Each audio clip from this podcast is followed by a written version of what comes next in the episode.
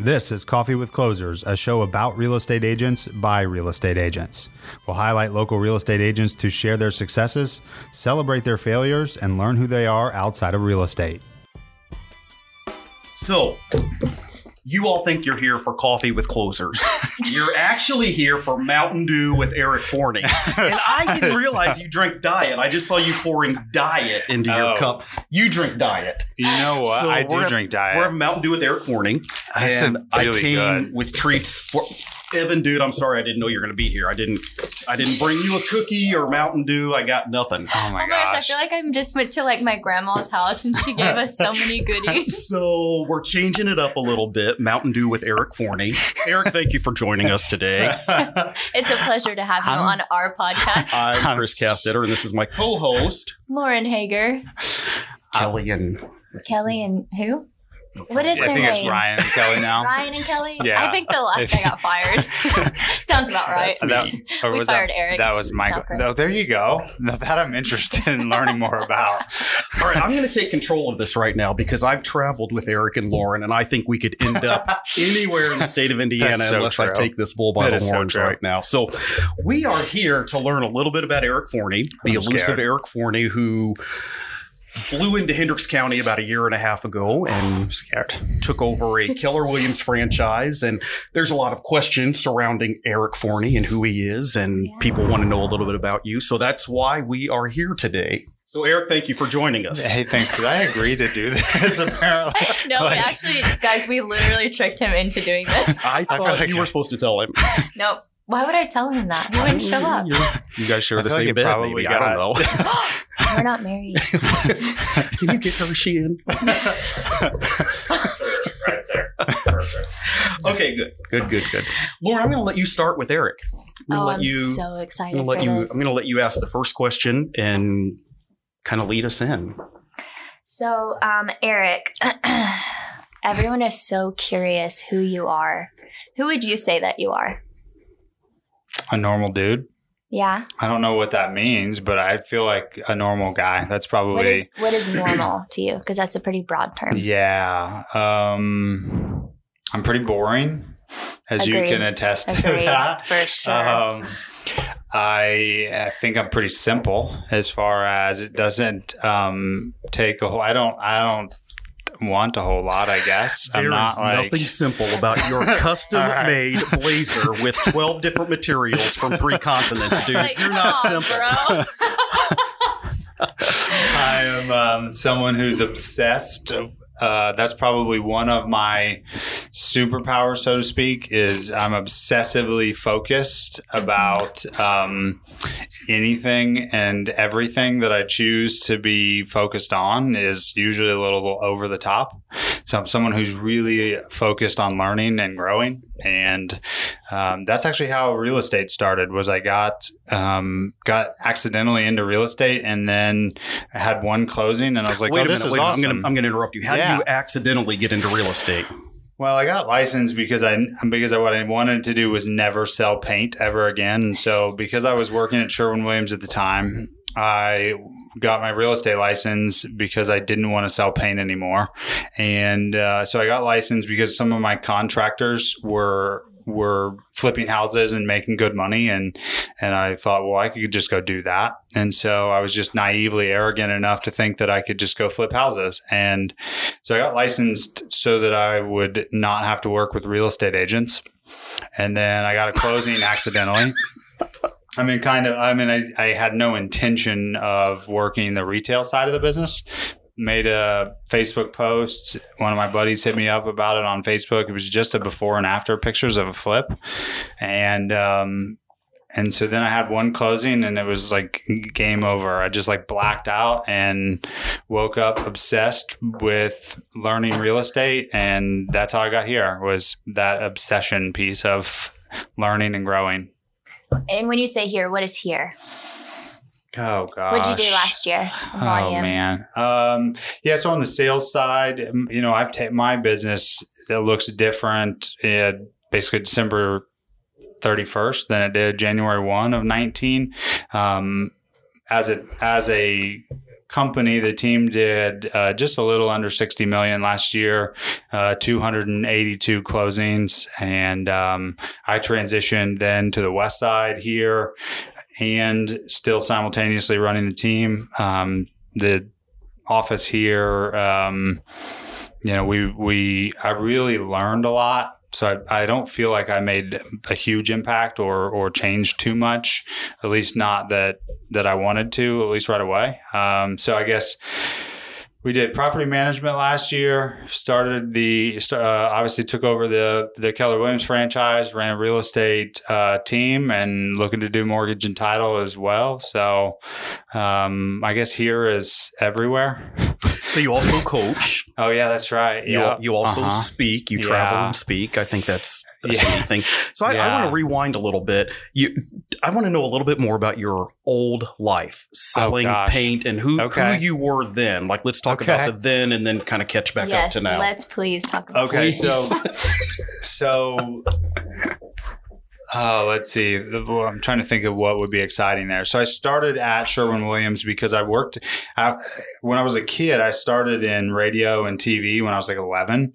Um, not with not because I was like any good at this, but I started because what I would used to do is sit on the floor and watch basketball games and I was it was more interested or equally as interested in the announcers as I was the players and the game itself. Hmm. And so I always said that I wanted to be, be a basketball play by play guy. And so I did a, I did a like mentorship program and kind of progressed starting at the age of 11 through uh, the time I got out of the business, which was a couple years after college. So I quit uh, working for the TV the TV station that I worked for in Tucson, Arizona. Um, wanted to move back to Indianapolis and thought hey, um, if I could talk to people on TV or on the radio, I could probably sell them something. At least I know how to talk. And so um, that was this, the one skill set that I thought I would use. So Sherwin Williams was the first place that hired me. I knew nothing about paint, had never picked up a paintbrush, and had never done any actual manual labor, I feel like. And then still I, haven't, by the way. Still out. Yeah, that's right. And then, um, and I just got, again, obsessed with learning and so I I just got my ass kicked the first year I ran a paint store. Uh, I was last place out of I think 44 in the district at the time. Um, we were we were last, and and then eventually by about month 10 or 11, I started to figure out how the game was played. So the the following year then was uh, the number one. T- um, office or the number one um, paint store in, in the company at the time and um, just got really focused about how to understand business, how to understand sales. I mean, even paint, construction in general. So I think losing forced me to have to understand how to learn and grow and then no longer be a loser. Can we give everyone a visual of like that old Eric Forney because he looks very different than today? Does he? Like a big meathead. Yeah, that's, that's right. How I described like yeah. mullet. Like mullet. no mullet, oh, um, no at least no photos of a mullet. Let's put it that way. I think at the most I weighed was I do remember at one point in time I weighed like 240, 244 or something like that. Seriously? Yeah. I, I mean I used to probably like a consistent weight was like 220, 225. Um, yeah. So I was a giant meathead and um, and then I had no idea. Yeah.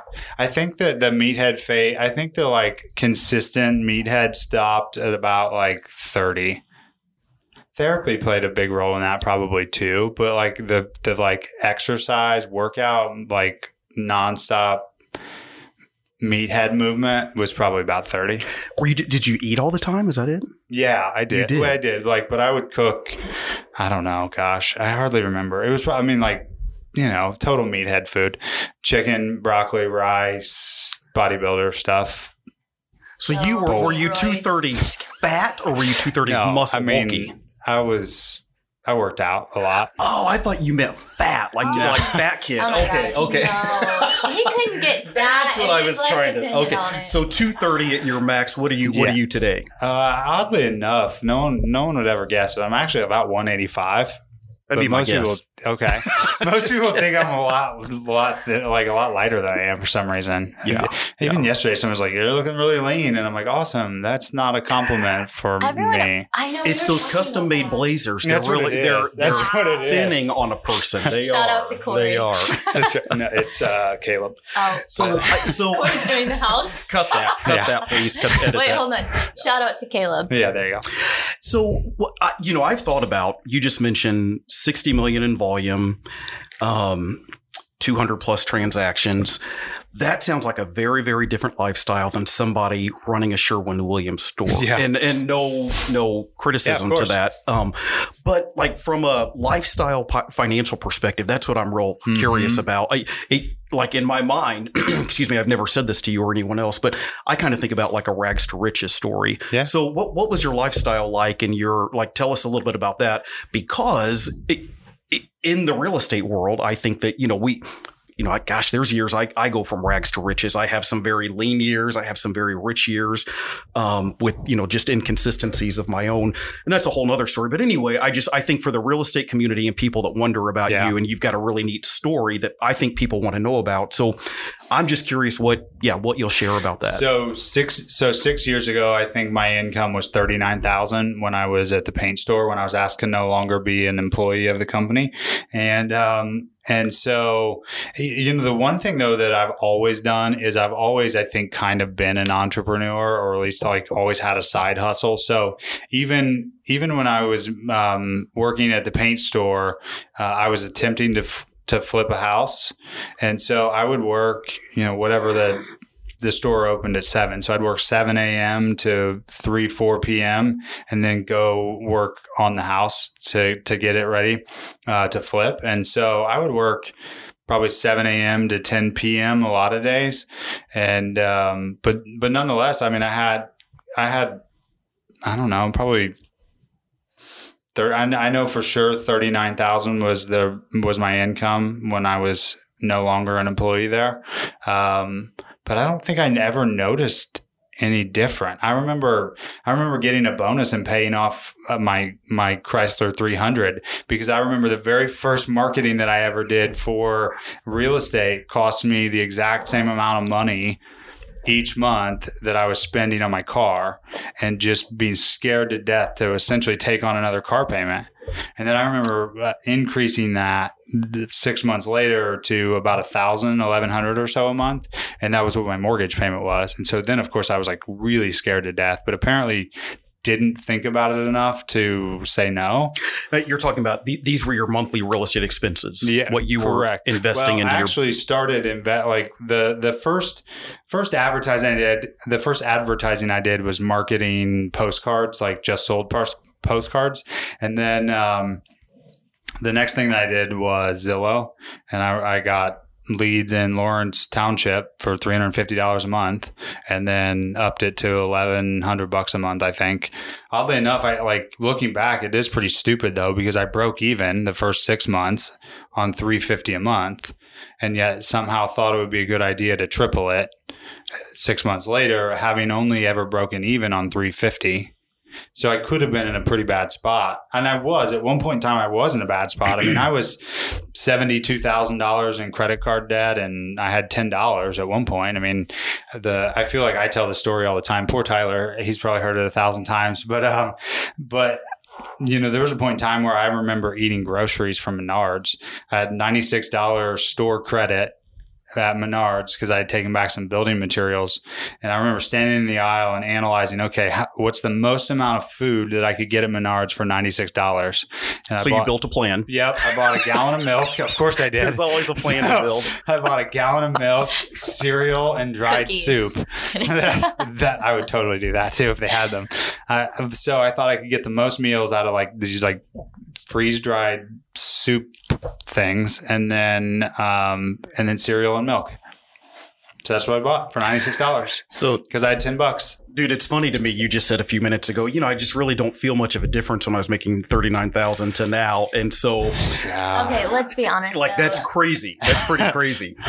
But I love it. It's, it's a great story. Yes, Lauren. Yeah, no, I was just gonna say like our dinner consists of Easy Mac, peanut butter and jelly, and chicken salad that he cuts up with scissors and dips sweet thins in. Like every single night. I'm not that even is so kidding. true. So it's not as though I, I don't. I really don't.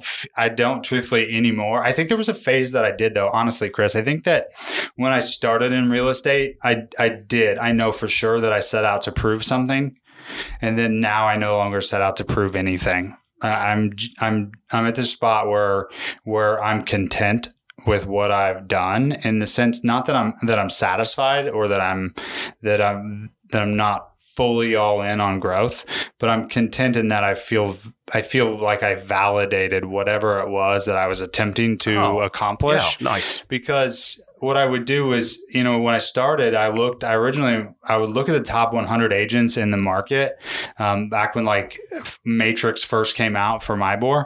Uh, I would look at the ranking report and I can always remember thinking there was no way that I was going to be in that top 100 and there'd be some names that I'd like recognize and, um, and thinking, wow, that's really awesome. I wonder how many years it would take to get there. And I had, I had had lunch with Drew Schrader and I think he was somewhere in the top 50 at that point. And I can remember him telling me roughly what his income was and just like not thinking that was remotely possible. And um, and so I would look at that list day after day. I, literally every single day I would look at it. In fact, I don't know that I put, I don't know that I've shared this, but um, that Real Producer magazine that Remington put out Right, to um, I can remember printing every single one of them, the cover of them, and and hanging it up in the in my office. Pissed, like super pissed um, that that I wasn't on that cover or wasn't included as one of the rising stars. I mean, I even remember at one point outselling every rising star that year combined and still not making that rising star. So I used that as like bulletin board material uh, for the me against me mentality um, in order to really drive that focus for growth. And um, and so I feel like that probably stemmed from needing to prove myself or prove my ability to get there. I hate to say this, but like at this point, I don't even look at numbers for the team. I don't know where we are. I think someone said that if we had actually reported our accurate numbers in into MIBOR last year, that we would have been fifth or sixth. Um, but we, to tell you how little we cared, we didn't report even. We didn't report almost six million dollars worth of business in the board. Really. Yeah, I mean, I hate to say that because this is just not who. This is not how I used to be, and I guess the good news is that I don't have some gap that's missing that needs to feel that. It's just not important to me anymore. Right. Right. I mean, in fact, I was. I mean, I told you I was. I was talking to an agent last night, and I felt honestly, I felt sorry in a sense for her because she was seeking validation through her production, and my thought was like, there. You'll you'll never find that validation if if that's where you find your value because there's no such thing as enough production because you can always just run the production race and someone's way out in front to never feel validated enough. So I don't know what the I think the change probably was the mindset of it being about me to then it being about we. That's probably Right. the biggest change. Right. Well, there's two things. It, it sounds like that through this evolution, you move from E to P. Would you say? For sure, for so sure. for the non-Keller folks, that's Yeah. from entrepreneurial to purposeful. Um, share a little bit about that. I, I just really, I, I Yeah. kind of want for, like I said, for the non-Keller folks to understand what that is. Yeah, so I was a shit show. Um, probably you could probably argue still am, um, and that's because of focus. Truthfully, because um, one of the things that I, as an individual agent, would would do is anything that generated revenue, and then nothing else.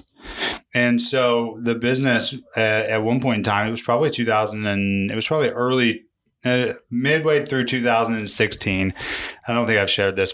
I've shared it publicly, but I guess we'll put it out uh, widespread in this case. But um, in the midway through 2016, we- I was so focused on generating revenue that I wouldn't slow down to do anything else. To where I had 192 thousand dollars in uncashed checks in the top left drawer of my desk because I wouldn't go to the bank to set up a business banking account. And so I would just stack my checks because that was yesterday's activity. That wasn't where where I was going and what I was focused on. That was not revenue generating. And so um, if it did if it didn't generate revenue, I didn't do it. And then now that's not necessarily the case. Actually, everything that I do now is hardly at all what I was doing 3 years ago. And that was the that was the turn is in order to grow a business and in order to um, in order to scale it had to be way less about me and and all about everyone else. And and the change was that i was we got so much hate or i shouldn't say we more so than anything me and still do but but it's a lot less than it used to be. So i used to get a ton of hate from um, agents A, eh, like in the office at the time, and then B, agents within the board of realtors. So there was a point in time where I think we were getting a complaint probably three to four days a week every week for probably the six months, at least the first five months of the year. You must have been really nice. Oh yeah, it was. And my opinion wasn't even that. It was just that we were disruptive of ah. how real estate works. I mean, we still get a little bit of backlash on. I mean, I just heard it yesterday a couple times. Uh, you know, like my phone number is not in the board of realtors, for instance. And some agents will complain that I'm impossible to get a hold of for that reason. And His that's by design. that's right. so we honestly, like, we got a lot of complaints about that. You know, we would list houses the same day every week and only allow showings a certain time frame. And, you know, we were doing some disruptive things at the time. Well, and so how got dare hate. you come into Indiana traditional mindset? I know that was the problem. Yeah. Trends come last into the real Yeah. estate market. Yeah. So Yeah, I, 'cause I love that. you I were love that. studying California market. Yeah. Yeah. I say yeah. The California. yeah, you know. But and, no, and then you just Mhm. use that here in Right, Indiana, right. and it was really hard for people to grasp the concept. Yeah. Of that. Yeah, because at the time, San Francisco and and Denver were both experiencing uh, a market that we were not. That's probably similar to like where we are right now, and and so because of that, like obsessive growth learning mindset, I was listening to a lot of content from people in other marketplaces, and then learning how they were adapting from a from a tactical standpoint, and then just using that probably two to three years ahead of the marketplace. And then that was really unpopular.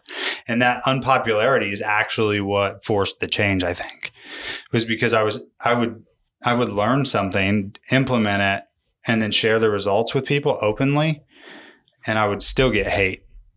And that was confusing to me because I thought, well, here I am trying to actually like tell you how to improve your business or your results, and I'm still getting backlash for it. And so th- that eventually took a toll on me. And then I and then went on this like rebranding and rethinking campaign that has been the last probably two two and a half years and tyler's played a big role in that and in the sense of like part of the, a big chunk of that rebranding has really come as a byproduct of getting backlash from internally from the industry because I had to, I really had forced me to have to think differently because I looked at myself as someone who was trying to give to the agent population. And yet all I was getting was complaints about me as a person. And so that forced me to then go, okay, well, then maybe you just need to change as a person. And so that concept was, is it me or is it them? Well, whenever when you get enough people that tell you that it's you, then that means that you probably need to decide to re-examine you, and that's what that's what I've done. Interesting. Well, and Interesting. the only outcome that you can really control is yourself too. Yeah, that's right. Yep, that's right. Yep. Well, I think you're perfect now. Change is hard for people, Yeah. especially real estate people and like us old timers that are used to doing things the same way, Yeah. the same way, and this has worked for us before. So, why you know, like it, it's kind of been a bitter pill for me to swallow. I'm 10 years older than Eric, and you're teaching me new things that you know. I hang up the phone and I think, what, why didn't I know this? Why didn't Why didn't I discover this? Why didn't I invent this? Like, like this guy's smarter than me. He's teaching me more things than I know. Um, so it's you know, I think to a lot of people, it's it's intimidating. Like you said, it's disruptive. Change is hard, whether it's good or bad. It it just is for a lot of people. So I'm I'm fascinated by this story. Now, it, you talked about um, sharing your Mhm. knowledge, things that you know, things that you've learned, you share, you pass on, and I love that. Um, I heard you say something recently in a video that I was watching, and and I'm not going to get the quote right, but I, I loved it. It said something like, "If we're only making you Oh, a yeah. better real estate agent, then we are not." Doing our job. And so Yeah. I love that. And I'm dying to kind of unpack that a little bit or have you unpack it. Yeah, so I, I look at our I I look at um, at why I'm in business, and and it's cool. Chris Phillips, who um, works with me, has really been instrumental in that move of um, going from entrepreneurial to to purposeful. Um, Chris at one point sat down with me and said, "Okay, Eric, why are we doing all this?" And and the visual that we were looking at was I had I, I one day just had this like random idea that I was going to like mind map out what I thought the business would look like. And I said it was like it's this 2020 business plan five years ago, but it was just like a bubble of random ideas. And, um, and so Chris was like, well, why are we doing this? What is this all about? Cause he goes, cause I know it's not about money because he goes, I know that money is not the reason why you get out of bed and, and you're, you're driven to take action. Not that we're, of course, not interested in being profitable because we are. However, it's not the driver. And I said it's impact. It's literally impact. I think we're in a spot where we have the ability to impact people's lives in a really big way, the same way that my life has been impacted. And the way that my life was impacted was by people being willing to share what they've done to be effective and what what their growth journey looked like um, in order to help them get there. And I wanted to pay it forward. And so the biggest mission of the company is at this point in time is that we create widespread impact. And we do that by changing the way people think. And we do that by changing the way people show up and who they are and how they're forced to grow. And we do it through, you know, being vulnerable and being transparent and being uncomfortable. And if that doesn't sound like fun, then it's probably the wrong organization and that's okay. And and the reality is is no one signs up to say that they want to be uncomfortable, myself included. Right. And yet what I mean by uncomfortable is I mean is so at our at our business planning advance a, a couple of weeks well a couple of months ago now, I, you know, I share that three people cried. One one person announced that they were pregnant, and one person announced that their you know sexual preference. Um, we we just have this environment where like being different is being normal. And it's the perfect environment to share in a in a vulnerable yet totally safe place. And that sounds very millennial hippie. I get it. And somehow it works really really well because all of our focus is um, we don't we don't necessarily share wins. What we do share is, is how did you move your life forward last week? So every monday morning we have a meeting and um, we talk about the concept of like incremental gains. You know if you got 1% better every single day that compounding effect would make you 365x better than you were the day you started on January 1st. And so, what incremental wins did you take to move your life forward or to grow your life? And then, how do we celebrate that and hold each other accountable? And that that gets um, awkward a little bit, I think, for some people to like fully buy in and embrace until they realize that this is like a judgment free zone. So I know we talked about this past week, like I know Bree worked out two days last week. I know Zeke wants to be in bed at ten thirty. Um, I know how Leia wants to show up and and like what her identity is about. And we just share that stuff openly and honestly because truthfully, selling real estate is easy once you fi- figure out the equation and everything else is what gets in the way and it's everything else that we're focused on growing That's awesome. That's awesome. So I, I love that. It's not necessarily about money, it's about impact Yeah. and making an impact. and it's crazy because once you do that then the money follows Right, right. Yeah, For sure. Can't keep it away. no you can it, it's like I, I heard somebody tell me that like uh, i don't remember how long ago it was but someone said to me that the, quote I, i've figured out the equation to making money but i haven't figured out the equation to being a better husband and a better father and so until i can figure out the better husband better father um, i'm going to be all in on how to how to figure that equation out because the money equation is the same and um, and at first I didn't know if I fully understood that, and I'm not sure if I fully do now. However, uh, if I extrapolate that to real estate, is is the reality is is selling real estate is simple, truthfully. Right. It, it, we complicate it with our excuses and our reasons, and everything else is what's a challenge, and everything else is what's uncomfortable. And so once we work on thinking, then we can reprogram our thinking, reprogram our actions, reprogram our results. And it's just a constant cycle of changing the way we think, changing the way we act, changing our results, and then rinse and repeat. And, and, you know, you use the word constant and we change. And for me, sometimes that's just kind of exhilarating. Like, Yeah, I, it, that's like true, when I lay in bed at night and I think about how can I catch up? How can not catch up? And Yeah, how can no, I I keep it. up with Yeah. Eric Forn? I, I can't. I I just Yeah. can't. So I'm going to Well, do the best I can. And, Part of your problem and- is you're laying in bed, and Right. I'm not laying in bed probably. Yeah, I need my. 1 a.m. He is up with a sweatshirt on and his hood up. yeah, I need my eight hours, and Eric gets by with three, uh, three, three or four, something, crazy. something like that. So, Eric, what was your biggest regret of 2019? Playing soft.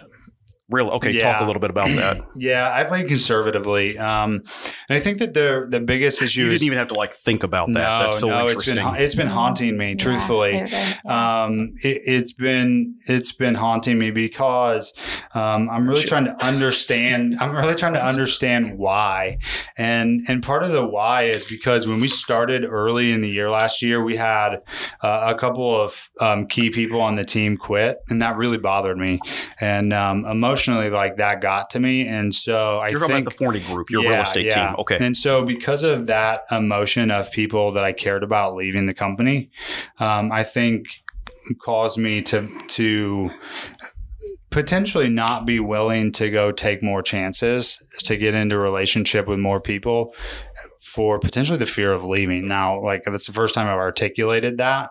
However, I think that that plays a role in it. Um, so, so having key people that I care about um, no longer be a part of the company was one reason why we played it safe.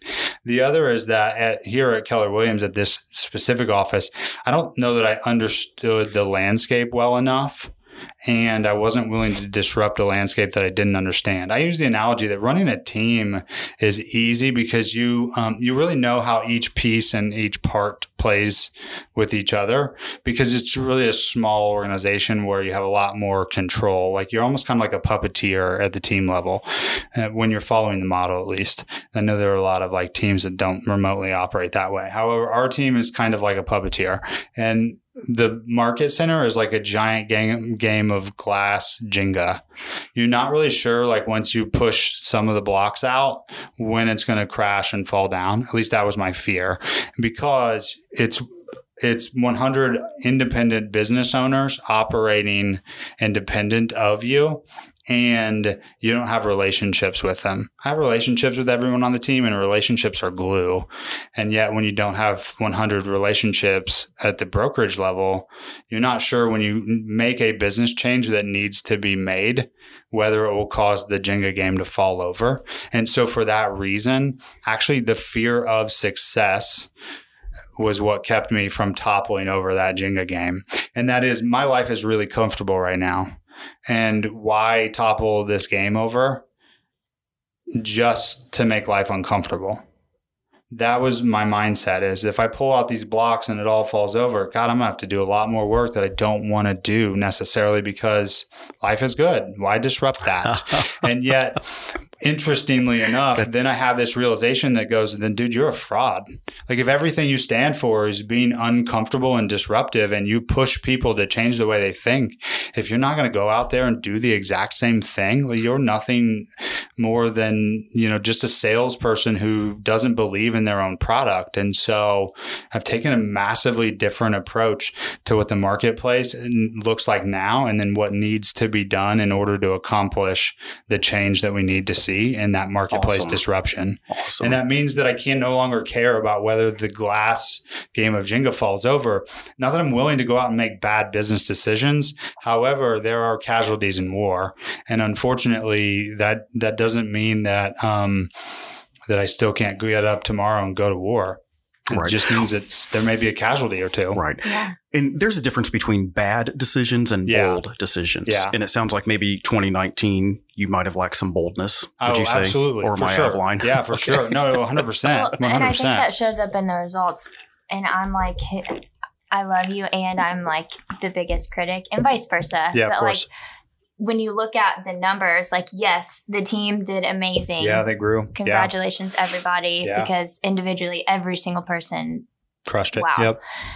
But as a whole, if you look at the production versus the year before that, it was Mhm. almost stagnant. Yeah.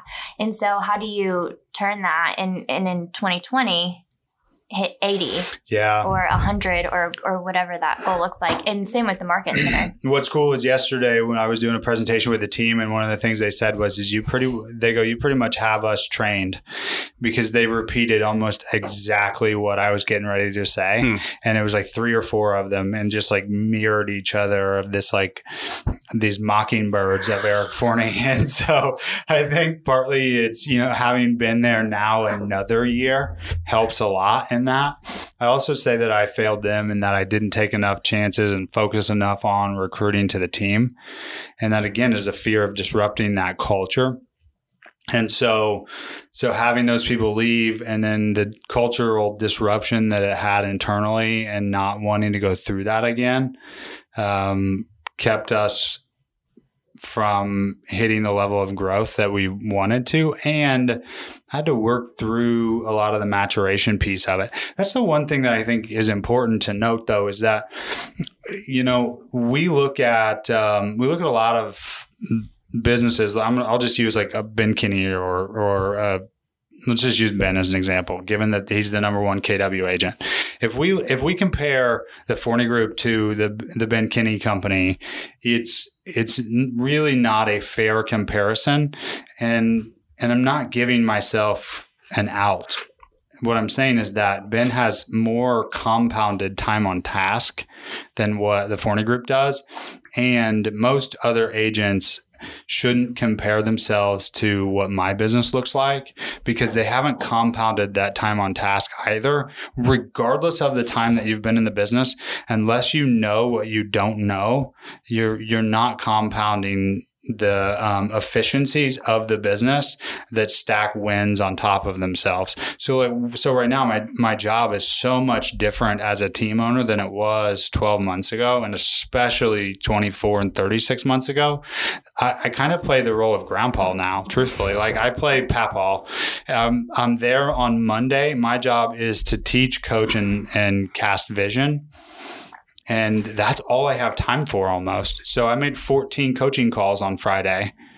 And those are one on ones with our agents, either internally or within Keller Williams. And that's a huge part of the job that I wasn't able to do 12 months ago or 24 months ago because I was still selling real estate in large volume. So now I'm able to take my time and spend it towards all in on personal development and personal growth so that I can force it into everyone else and then the results can multiply. Awesome. So leadership is about this this idea of multiplication. Really, so mm-hmm. like I have to be the I have to level up my conversations and the people around me and the results and what I what I intake so that I can inject it into everyone else in close proximity so that they can multiply their own results and that domino effect. Yeah, and if if you haven't read the book, um, The Multipliers, Yeah, it's pretty amazing. it's yeah. really good. It's good. Yeah, Yep. definitely should read it. you know, as you're talking about this and sharing, it makes me think about you stacking your bench. And we, Yeah. is that the proper term Yeah, probably. terminology? Yeah, yeah. I, I- it seems like you're always on a talent hunt. You're always trying Yeah. to engage with talent, keep your bench stacked, and um, you know, as you talk about these things, it seems like you know when you need a who person, you've Mhm. got somebody. It seems like I do, and you, you know, can reach thing- out to. Yeah, one of the things I've done is I I do keep a, a list of you know prospects of people that I'd be interested in being in business with, and then where I think they would fit. What I started doing initially was um, I went through my Facebook list and just did okay, write down every name that is someone who I'd be willing to to go to work with every day. And then are they on the operations side or would they be better on the sales side? And then I just basically put them on one side or the other and then made a list of those names and then figured out what I needed to do to at least have the conversation about if it even made sense to go any further than the initial conversation. Mhm, mhm. Um, so I have kind of continued that same trend and then refined it a little further uh, as far as like what position on the court would that person play gotcha. if we had an opening on the court. Gotcha. I need to do a better job of that though. That's the biggest thing that I have to do better is I have to level up our talent in 2020 in order to accomplish our results. well, so we're going to be more disruptive truthfully with our talent. Yeah, just the fact that you identify that, you're cognizant of it, you're making a list. You're, I'd say, you're 99 percent ahead of the, you know, the competition. Yeah, yeah, that's tough too because um, for me, I I kind of joke that I I am slow to fire. Everyone will tell you that's the case. Uh, I'm slow to hire and I'm slow to fire. Are you? I'm slow to hire Edit and that, slow please. to fire. And um and like personal life and business. Yeah, that is so true. so true. And so part of that being slow to a slow to fire thing is that I joke that at some point in time I've wanted to fire every single person in uh, one of my companies. Including Except me, Chris by way. Gastetter. Except Well- Chris Gastetter. Oh, That's right, of course, of course. Starting with that so so because I've al- because I joke that I've that I've been willing or would want to fire anyone at any given day, that makes me a little slower to actually do so because I think about the fact that I hired someone because I saw a trait in them for a reason. Which means, what is my DNA on why that trait's not showing up over and over and over? Either I was bad at interviewing and bad at filtering that out to start with, or I'm bad at extracting that character trait that I saw that I thought would be a good fit for the role. Well, dude, could it sometimes just be not the right time? Like, could it just Sure. not have Oh, to do with you? sure. Like, I, sure. I feel like you're a little Yeah. bit critical of yourself when it comes to things like that, and sometimes Yeah. it's just not the right time. I am. I'm. I'm. I'm definitely critical. That's part of that that personal growth role, though. Too is that reflecting on the fact that it's like always what what is my role in this? How how did I impact this outcome positively or negatively? Almost knowing that uh, very rarely am I ever going to say that I impacted it positively, and and the reason that you know I joke that leadership really is the most lonely and selfless job because you never take credit for the wins and you always take blame for the losses. And that's when you know you're doing it right is it's always your fault when you lose and, and it's never yours for winning. And so um can you adopt that like in our relationship too? I'm just kidding. What's that? I'm just kidding. yeah, that is the truth. You know what's funny though is, is that's actually probably true too though. Like honestly, I mean if you look at and I tell you a lot is there are times that I'm a total diminisher from a relationship standpoint because it is so hard for me to turn off the business personal button. It it uh, it doesn't just like start and stop when I walk in the door, and I know that there are plenty of other entrepreneurs who are the exact same way. Um, I just probably struggle more with it than I want to. There's nothing easy about it. I think one of the most Yeah. difficult things is being in business with your significant other. Yeah. I, I think anybody that has done that would We would tell you yeah, that. we certainly. I mean, we joked about it. We, I mean, we we underestimated it, or or we probably oversold ourselves on it. Yeah. Um, and what what doesn't help is we're so different in that I'm I'm not really a human anymore as it pertains to like what my job is and then what my day-to-day life looks like. And so if I expect what I like if I project what I expect of myself onto Lauren, it's incredibly unfair to ask her because like I sl- I, I slept 20 hours last week. And if I ask her to do that, it would be a disaster. oh And- gosh, yeah. and so and so there are times when it's hard for me to understand that everyone else doesn't exist that exact same way and so you know that's honestly probably the biggest gap is knowing that like not everyone rolls hard like i do hmm hmm And have you always like grade school, high school, through your no. really? no not at all. No um not remotely. You know i'll tell this i'll use this example. So for fun, here we go. We'll put this out here too. So I'm deaf in my left ear, um, and so it makes it incredible. I'm deaf in my left ear. Sorry, that was good. that was good. So it makes it really easy for me to sleep. Oh, that was a dad joke. No. yes, it was. That's why you I'm didn't get it. Yep. so it makes it really easy for me to sleep. You just roll over on the other side and you Ah. tune the world out. And Mm-hmm. um, so my mom would always joke that I was the worst person to wake up in the morning. I would oversleep every alarm on earth and and like earthquakes. And so I used to sleep all the time and it was a disaster to wake up. And up until probably two years ago was the exact same way. Um, I mean, I would I would start working real estate nine or ten in the morning because I'd be just getting up, and um, and it wasn't until I made a change in my thinking that made a change in my actions and my results. And so the change in my thinking has been now. Uh, Lauren mentioned I get up at four forty in the morning now, four forty one, and um, and I don't know the last time that I hit the snooze button on the alarm. And I used to set five alarms. I would even set the timer on the oven to as like the last ditch effort to wake up and go across into the kitchen and turn off the timer on the oven because I would oversleep everything.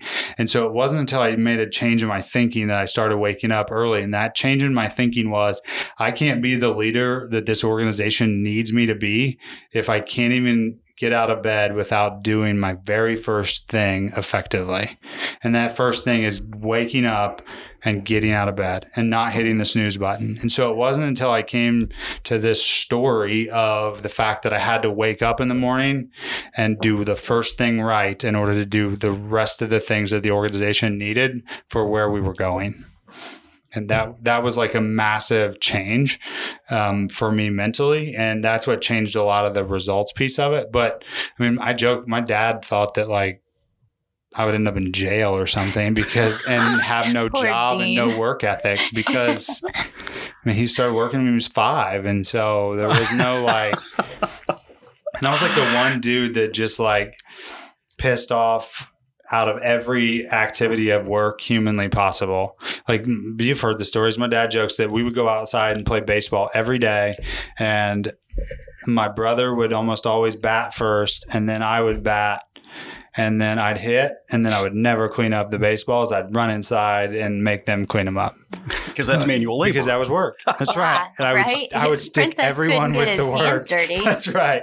I stuck everyone with the work, and now it's the complete 180. Yeah, that's interesting. Well, hey, I know we're running out of time, but there's a couple of questions I want to make sure that we ask in our effort to get to know a little bit more about Eric Eric Forney. Um, tell us a little bit.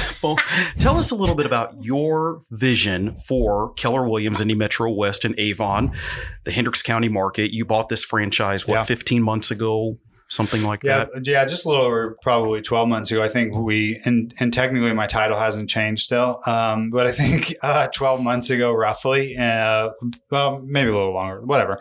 Um, the biggest, uh, the biggest thing that I saw in it was um, underutilization and and opportunity. And one thing is that I'm driven by is people saying that it can't be done or saying that I can't do it.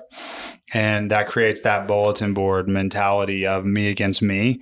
And um, and probably again is that identity piece of it is seeking the validation of knowing that it can actually be done and forcing people to think differently about it. And so hearing that Hendricks County was different and hearing that, you know, you don't understand, Eric, things don't just work the same way on the west side that they do on the north side, or they don't just work that way, really pushed me to go, okay, fine. Hold my beer. We got this. And so um, that was the biggest driver of it, truthfully. And and so coming in and changing the way that people think about Keller Williams on the west side, and then changing the way that people think about themselves internally, in order to cause that multiplying effect externally, and and gain market share, and um, and obviously change the lives of others and create impact in a marketplace where other people claim it can't be done is the is the biggest um, determiner of of like what motivates me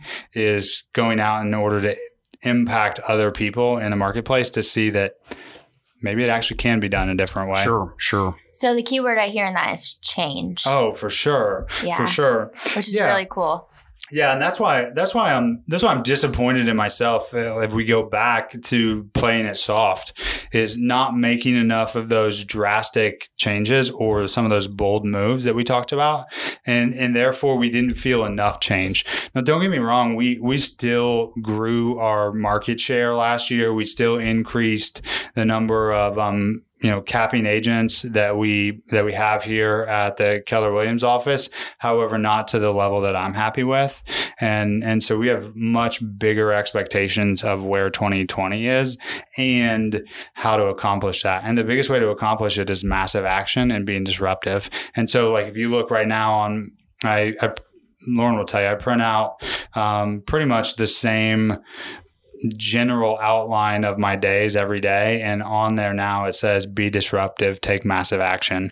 Because really that's my mantra is just is like F it go fail Mhm. like what are you afraid of Fail forward, yeah yeah. yeah, Yeah. and fail forward's too soft honestly like because like literally go and break things. Yeah. and yeah, yeah. break shit go break shit that really should be your- about is that what your one said. thing That this should year? be what it- yeah because because that's disruption to me right is we're I think we're at a spot now where um, I know Gary's been talking about it for way too long and I've been ignoring it but I think as an industry we're be, we're at the inflection point of going up or going um, down or or seeing the marginalization of income just as a byproduct of the way we're seeing mega tech companies taking market share and money from real estate agents. And if we're going to change that and be disruptive, it means we're going to have to take massive action and be disruptive, which means it first starts locally and then that localization expands out.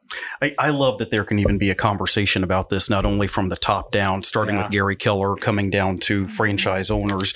And here we are talking about it in small Yeah. town Avon, Indiana. I think there's a lot of people in our industry here locally that are scratching their heads, myself included, wondering, you know, gosh, why is my income down? What's happening? Yeah. Why are these changes happening? How are we going to stay relevant? And instead of people like getting to the bottom of that and creating a plan and building a system, Yeah. it, there's there's not intelligent conversations about it. So, you know, Linda McKissick talks a lot about fierce conversations, which I I love. I've yet to read the book or take that class, but I you know I not only love fierce conversations, I love, and I think you can Yeah, agree with this, sure. uncomfortable conversations. And this is you know that's that's uncomfortable to talk about how how Yeah. much change is happening in our industry and our commission dollars continue to be squeezed and so on and so yeah, forth. absolutely. I think as the Midwest, we're kind of the last to adopt everything, which is a blessing and a curse because Yeah, sure. the cool thing is that you could look around at the coast Yeah. and see what's kind of coming. Um, so I think that I I would challenge everybody right now Mhm. to seriously go and study those other markets Yeah. And see what's happening there. And I think that it's really going to open your eyes because it's hard to Mhm. we can preach it to people, but they're not going to believe it until they actually see it or feel it. Yeah, I mean the iBuyer model just last month, the latest data came out, and the iBuyer model um, from a um, AI influenced. What is value- AI? Sorry, yeah, from an artificial intelligence influenced um, home value. Last month, the average was uh, just under one point eight percent of a deficit between what the home sold for and what the predicted valuation of a home was was that there was only a margin of error of 1.8%, Wow. which which means that we're seeing technology do a portion of what real estate agents used to be uh, heavily relied on, which was pricing.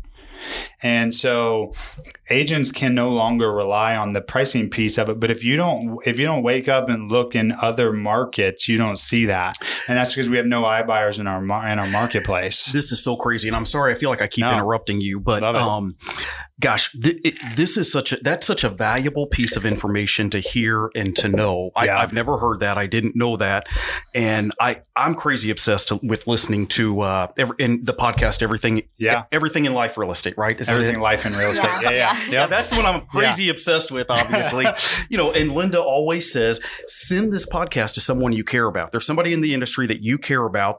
This that's one golden nugget of information that Mhm. you know that that I want to encourage people, my friends friends, my colleagues within Keller Williams and outside of Keller Williams to share this podcast, share this information, um, get to know a little bit about what's happening at Keller Williams and Avon, what's happening, who is Eric Forney, what is his vision, and just this little golden nugget of information about the iBuyer model that is it's already here in our marketplace and it's an uncomfortable conversation Yeah. for people to have.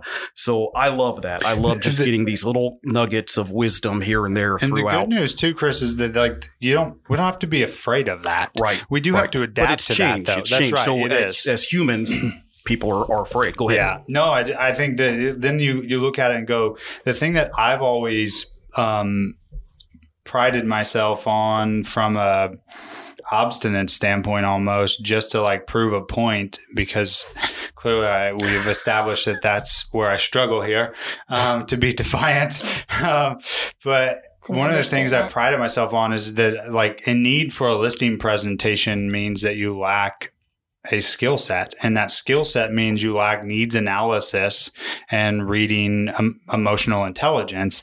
And because people challenge me on that idea oftentimes i'll, I'll get really um, obstinate about how i try to prove that point. And and what it means to me is is this ibuyer model of a very narrow margin of error means that as real estate agents, we have to move from being real estate agents to being real estate consultants of wealth. We have to advise people on how to manage their real estate wealth.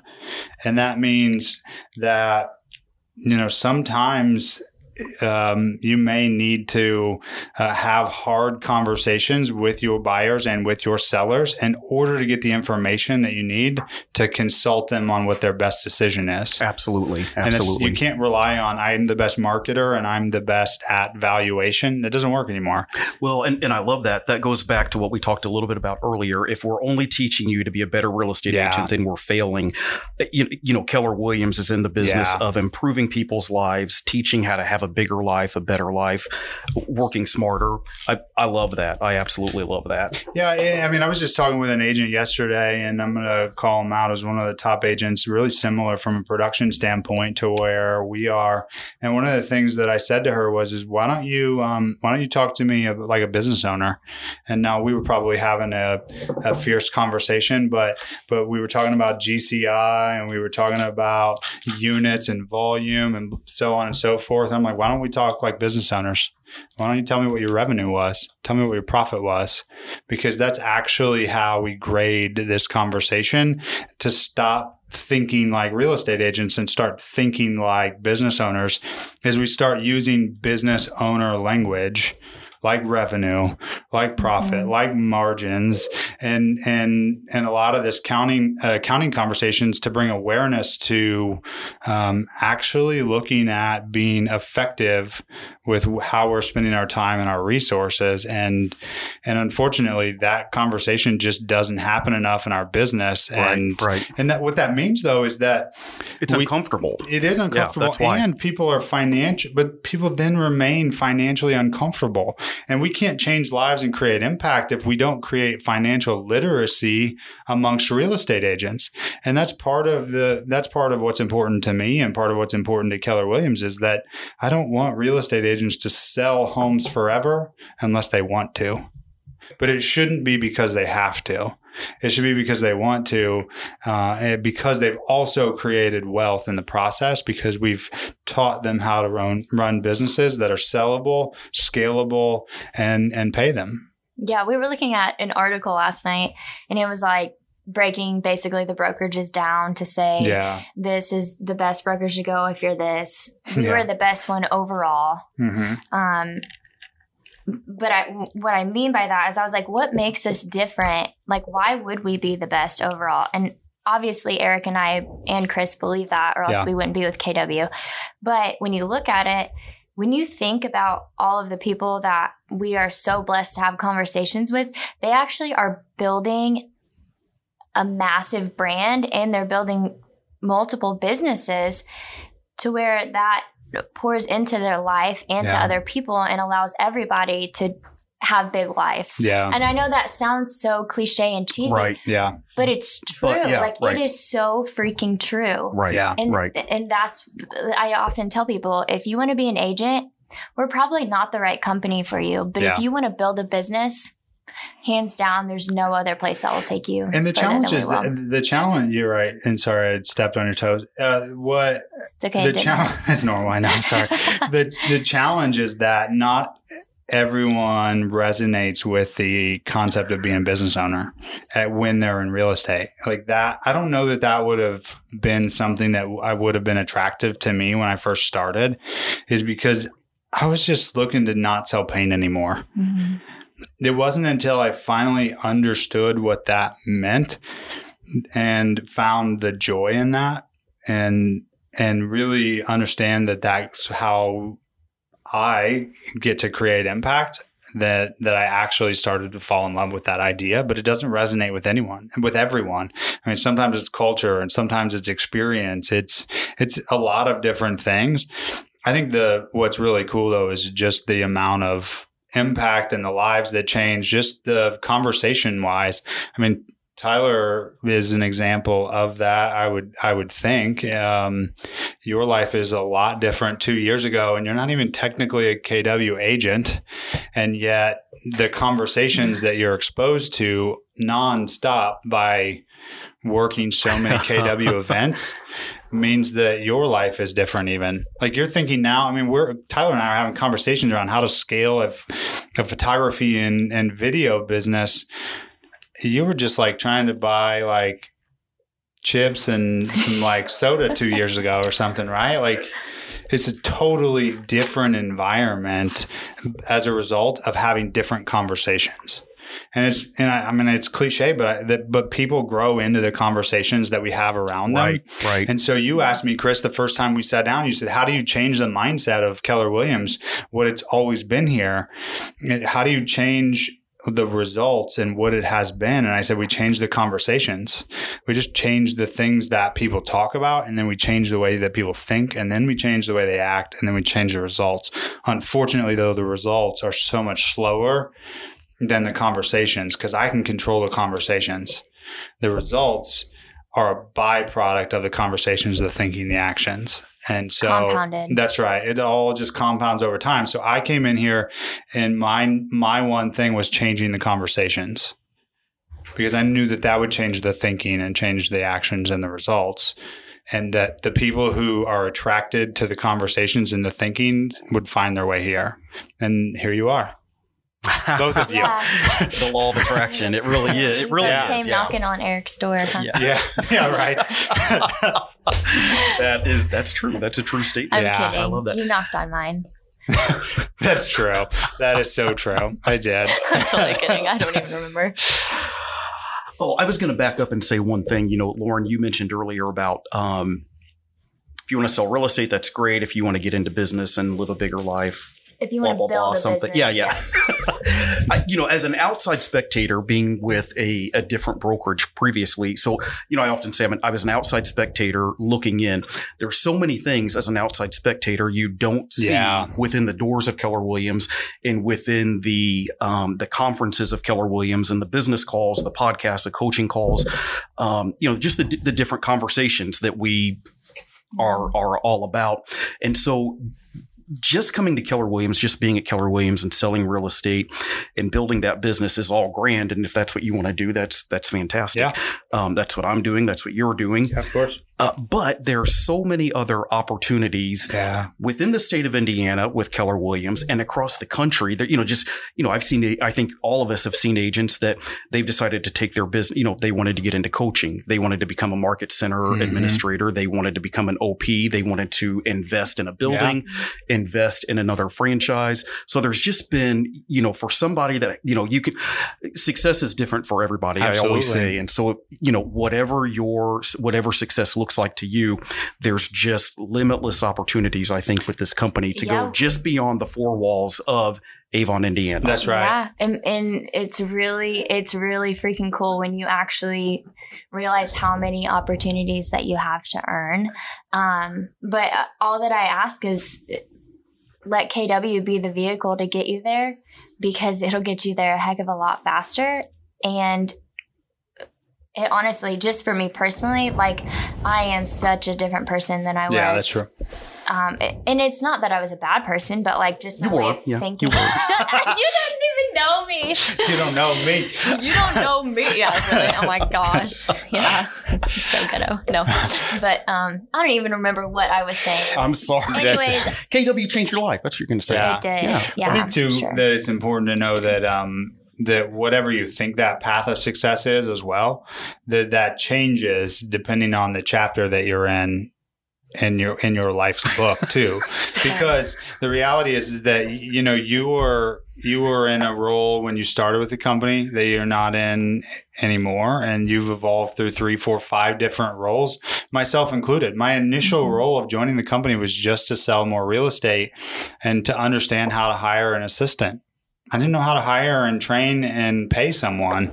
And that was what I wanted to accomplish, you know. And now at this point, we're talking about how do we take all the things that we've spent time and money and effort and sleepless nights on and package them in a sellable, scalable system of video distribution so that everyone can have access to them? Or uh, how do we then take this exact same blueprint for this Keller Williams office and multiply it towards others, um, either locally or regionally, in order to create that same impact.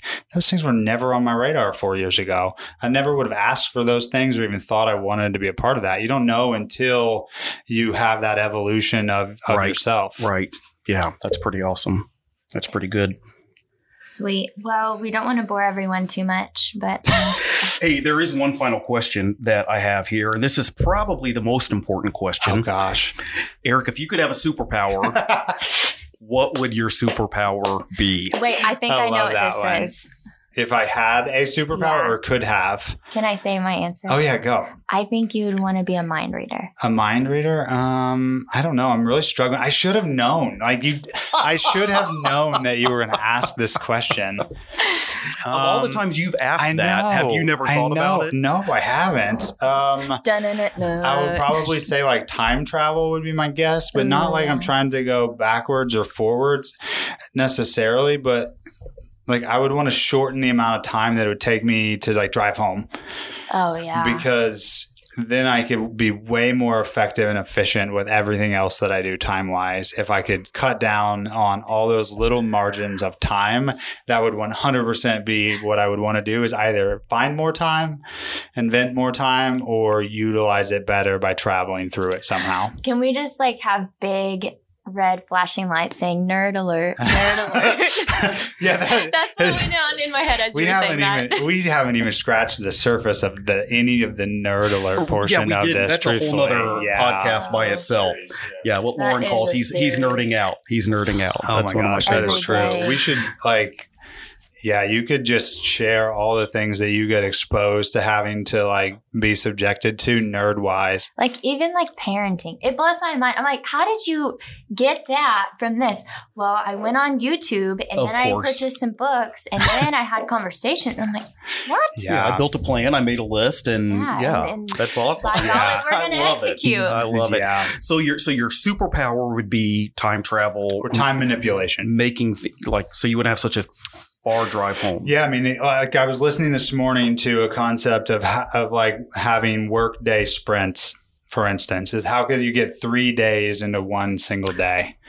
Like that would be, that was what I was trying to conceptualize today and haven't fully um, understood. Was what if my day was in like six hour blocks or eight hour blocks instead, so that I could get three work days into a single day because the reality is right now my day is like in a four hour day and then everything else is uh hang on who knows what the Mhm. roller coaster brings And Like the, the first four hour four- day is like, 4.40 a.m Yeah. to 8.30 a.m that's or that's my work when you day get home. yeah yeah that's right Yeah. Interesting, interesting. And you had a driver before. There was a season in your business, isn't that right? I did so as you talk about you know Yeah. scaling, and, and I- I think that's pretty cool. I You did. know, I would have never thought about that. What a way to be able to really maximize your time. You've got somebody to drive. Another Yeah. really cool thing that you mentioned, which is so basic, but I it was kind of brilliant to me, is you called an Uber to send a car seat from what, like downtown to Oh my Greenwood? Is that Yeah. right? Dying. Like, you know, there was this kind of crisis. You were needing a car seat. You couldn't put My your son in. needed a car yeah, seat. like- yeah. And so, how do you get the car seat there the quickest while still maximizing your time? Like, Mhm. you call a damn Uber is what you do. That's so, right. The guy I think was, that's brilliant. My dad said he was so confused when he pulled up. yeah, I mean, we, we think looked it's at it great. and said, "Why do we deliver earnest money? This is silly. Like, if I ha- if someone brings me a check, why on earth would I then take it to wherever the end destination is when I've got an app that will show me where it is and route? Yeah. So Yeah. if you can deliver people, you can deliver packages. That's- is how I look at Yeah. it. And car seats too. Yeah, and car Yeah. seats. Yeah. I often tell my children I'm going to send an Uber to pick them up at a friend's house or after a game or Oh, something. I would and they, do they get irritated with me. Oh, I'm not yeah. really going to do that. okay, I wouldn't. it's kind of fun. So, well, hey, Eric, thank you, thank you, thank you for your valuable time. It, it- uh, really, this this was fun Oh, to good. get to know a little bit about you, and I'm excited to be able to share this podcast with um, other folks. Even here in our own office, you're still kind of so new here in our office. There's Try even folks that here way. that are right that People say Are- they don't know me. are still yeah still kind of questioning like who is this? You know what's I he all about? So i think this is a cool way to get to know you um, internally and externally here in the community. So thank you for that.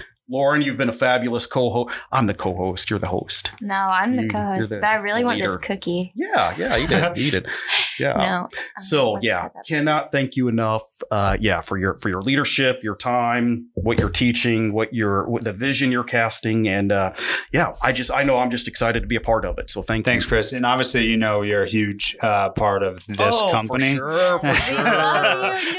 No, seriously. steering the ship over here. That's You right. are, that is so true. That Better is you true. than us. Hey, that's right. all right, all right. That's a wrap.